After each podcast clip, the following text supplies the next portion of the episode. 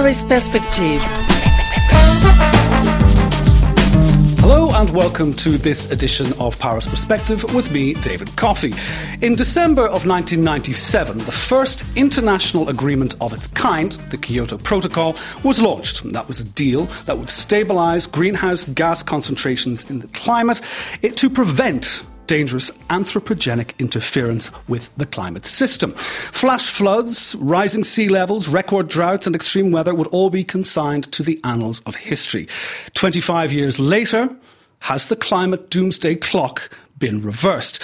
Have the COP summits offset the like, climate apocalypse, despite the succession of promises from G7 nations to mitigate the consequences of the Earth's temperature rising over 1.5 degrees Celsius?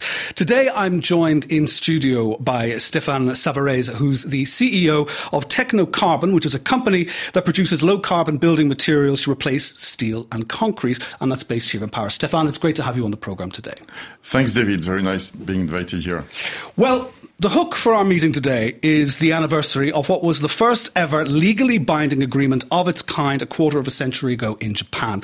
But also, we're going to look at the results of the recently concluded climate summit in Sharm el Sheikh in Egypt, the COP27 meeting that took place in Egypt. Um, at that meeting, UN Secretary General Antonio Guterres called for an end to what he called a toxic cover up by companies who claim to be carbon net zero if they invest in new fossil fuels, cause deforestation, or offset emissions instead of reducing them. Now, he condemned what he called bogus net zero pledges that cover up massive fossil fuel expansion, and that is responsible for a toxic cover up that he said that could push our world over the climate cliff. This is also known to you and I as greenwashing and part of the greater scheme of greenwashing. Now, where do we actually stand after COP27? You yourself were at the COP26 that took place in Glasgow last year. What has moved on since uh, Sharm el Sheikh meeting uh, last month? Well, you know, since COP21, we, ha- we have had a very great show of goodwill. Everybody wants to uh, help uh, building a new climate transition where we would actually curb down emissions and then switch to net zero, which is uh, the target for 2040 if you want to go uh, to plus 1.5 degrees, and latest 2050, 2055 uh, for plus 2.0. And then beyond plus 2.0, we are in the no-go zone, in the, in the red climate zone, where we, we don't know what would happen, but probably catastrophic climate change. So if we want to move away from that fear of catastrophic climate change, we need to give people hope and we need to start defining the solutions. Mm-hmm. So the first target is have we reduced um, greenhouse gas emissions? Mm-hmm. And the, the answer is probably yes and probably no. Uh, we will have a few years coming from now where the emissions will go up and down because we haven't we have the goodwill, but we haven't got our act together. Mm-hmm. And and the, the this is the big focus of the next few years, which is how do we get our act together on climate change? And that brings me actually to a point um, that uh, Mary Robinson, the former Irish president, who is also uh, the the head of the elders group of uh, of states uh, men, women, states people, you could say, um, she was very vocal in saying that we have to change the message on climate change. That we, if we keep on pushing for catastrophe, for disaster, for uh, cataclysmic events, people are just going to throw their hands in the air and not make the effort. They're saying, look, we're already done for. How do you think that message can be changed? And is it a, because, I mean, let's just say you're one individual small player among a whole field of players. Can you all get on message on the same time with the same focus? The, well, the, the, the, field has been very uh, divided. Mm. Uh, some people were saying, oh, it's too late for plus 1.5, which mm. is really the bad message about climate change. It's not true. We have a ch- choice, and the choice is don't choose extinction. That would be stupid. Okay. if you say, oh, it's not possible and we just give up, then we choose extinction. And that's not the clever choice. So the, the clever choice is, yes, we can do it, but the challenge is huge. So how do we get our act together? And the solution, the solutions must be simple. uh, easy to understand, and very efficient. Mm-hmm. And efficient in the short term and in the long term at the same time. Now, bringing up the point of greenwashing, for example, um, I mean, what mechanisms are in place to evaluate whether com- companies are actually tangibly cutting emissions? Um, are there transparency mechanisms, for example, that are actually working that we can actually get the data from? Well, we've got new data from an organization named Climate Trace, uh, which is a coalition of organizations, and uh, a company named WattTime has done a tremendous job of proving that First, our estimates on greenhouse gas emissions are too optimistic. Mm. Each, there are 200 countries, and all the countries have underestimated their emissions for years. So, so the, the message which is, oh, we may have kept down emissions. In fact, no, we haven't, because we just discovered, and that comes from satellite measurements. A new satellite system has been um, used mm. to measure the actual emissions, and the actual emissions in every country are larger than what all the countries have declared. Mm-hmm. So, and, and, there is a global stock take uh, that, that is to, to, be made, and the, the, the analysis shows that the stock take is not accurate. Mm-hmm. So we first get our act together on measurement, and then on measures. So measurements are now available and pretty uh, accurate, mm. and they show that the results are not good. So the next big COP will be COP 31st, uh, COP 20, uh, 31, sorry. Yeah. And, and, and since COP 26, what has happened is that everybody has agreed that the target, the target is plus 1.5. This means that we must switch to net zero before 2040. Yeah. Not 2050. So uh, this means that we even have a, a, bigger challenge than what every, everybody thought mm-hmm. uh, to tackle. And the, the, the solution is very simple. You must stop coal earlier than, than what had been anticipated.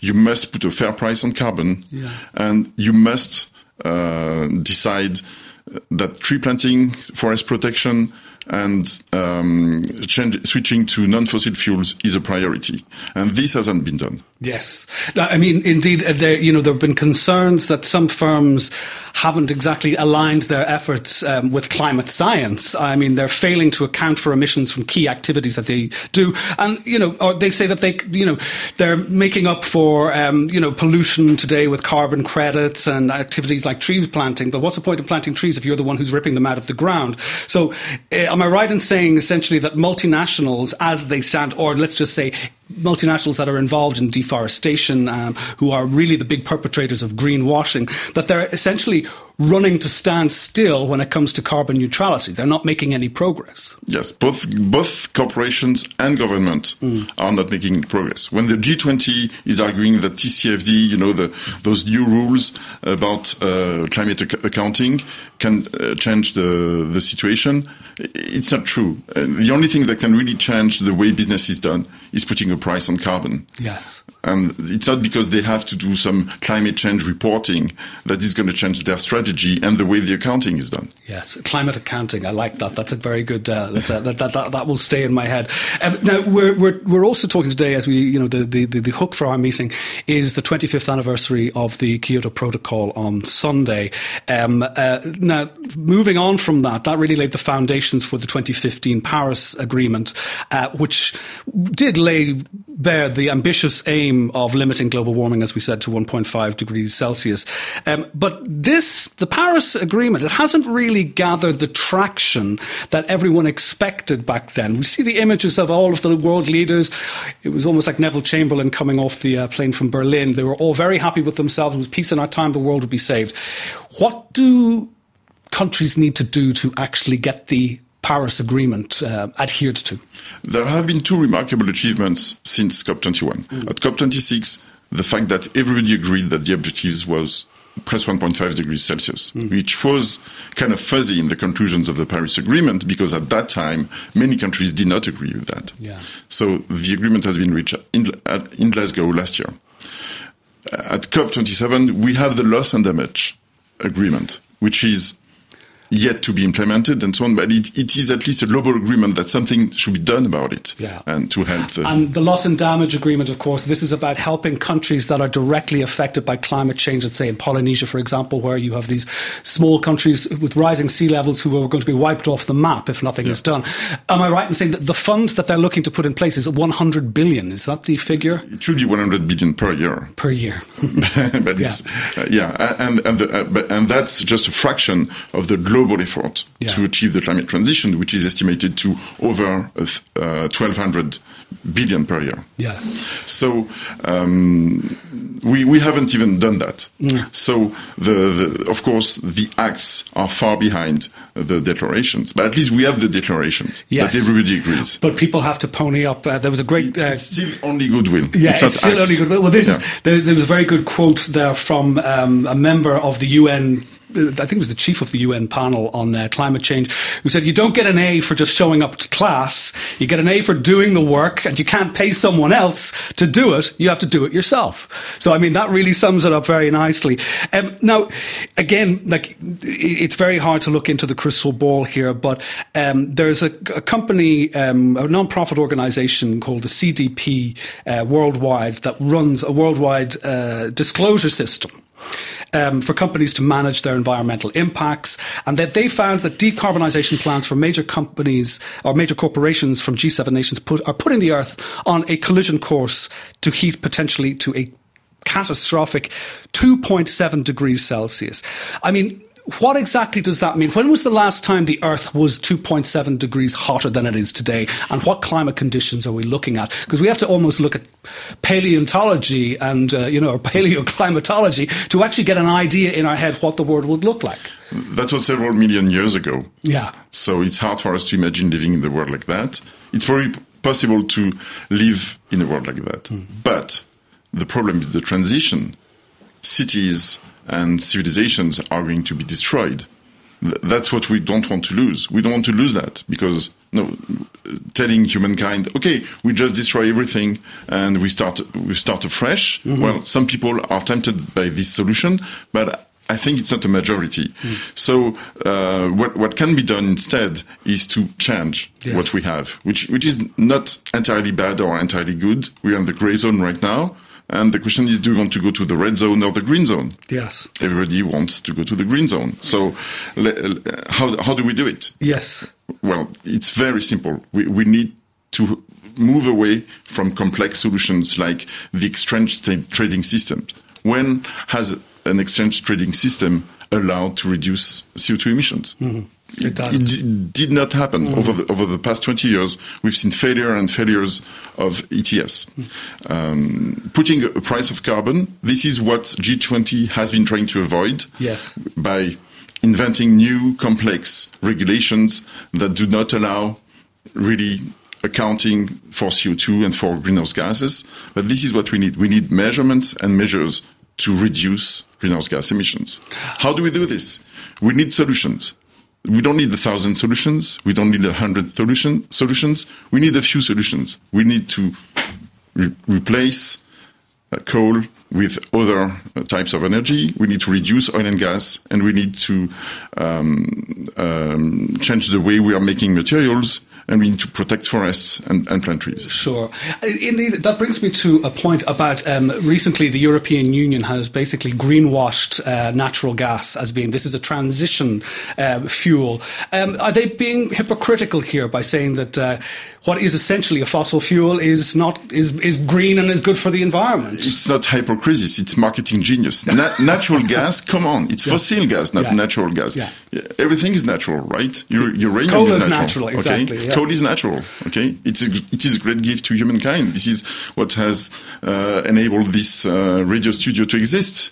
Yes. So we don't criticize the fact that fossil fuels have been used. We criticize the fact that from the day we knew that this was a mistake, we have to stop it. yeah.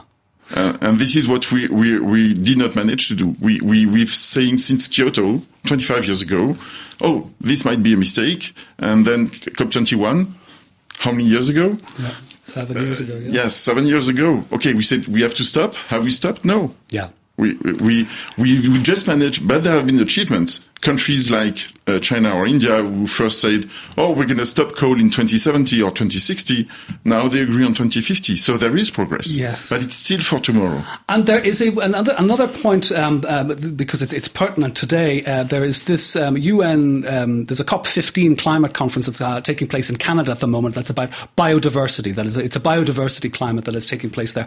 That indeed runs in tandem with uh, saving the planet. I mean, they're saying that if we continue on this course that doesn't move, one million species are going to be wiped off the earth in the next 50 years. Um, how do you reconcile, uh, let's just say, the importance of, the importance of messaging climate change and also the maintenance of biodiversity. Uh, uh, the two, the two seem to have kind of been grown apart, but they are both very much on the same page. I, I call that the asymmetry of risk. Mm. If you don't solve climate change, everything you're doing on biodiversity will be destroyed by climate change.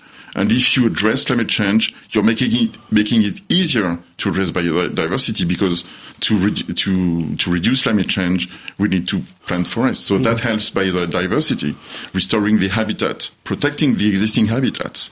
Um, this this means uh, we need to be clear on the priorities. The priority of this, this of this decade is is to reduce curb down emissions but next decade is net is about net, net zero. zero. Net zero in 2040. It's not carbon neutrality in 2050 anymore. We know that. Yes. Climate Trace has shown, they have shown that we are moving too slowly and that we have been too optimistic on the carbon budget. Absolutely. Now, Stefan, just to um, wrap up our conversation today, it was also remarked um, by, uh, you know, during the COP in uh, Sharm el Sheikh uh, that indeed small actions by groups such as Technocarbon yourself, working in unison, could even have a greater impact on mitigating climate change sector by sector rather than these big agreements such as the 2015 Paris Agreement. Now, does every gesture, and this is also, as you say, about marketing here, does every gesture towards reducing our carbon footprint make any impact on the global scheme of things? Yes, we, we need both. From uh, home uh, because to work to yeah, it's, it's not the same building people. materials. It's not the same people. We, yeah. we are millions of people working on this now, mm. and this is this is the first achievement, which is mobilizing millions of pe- people in the climate transition. But now every, everyone at their, at their level have their way of acting on that. And, we, and one person does not need to do everything.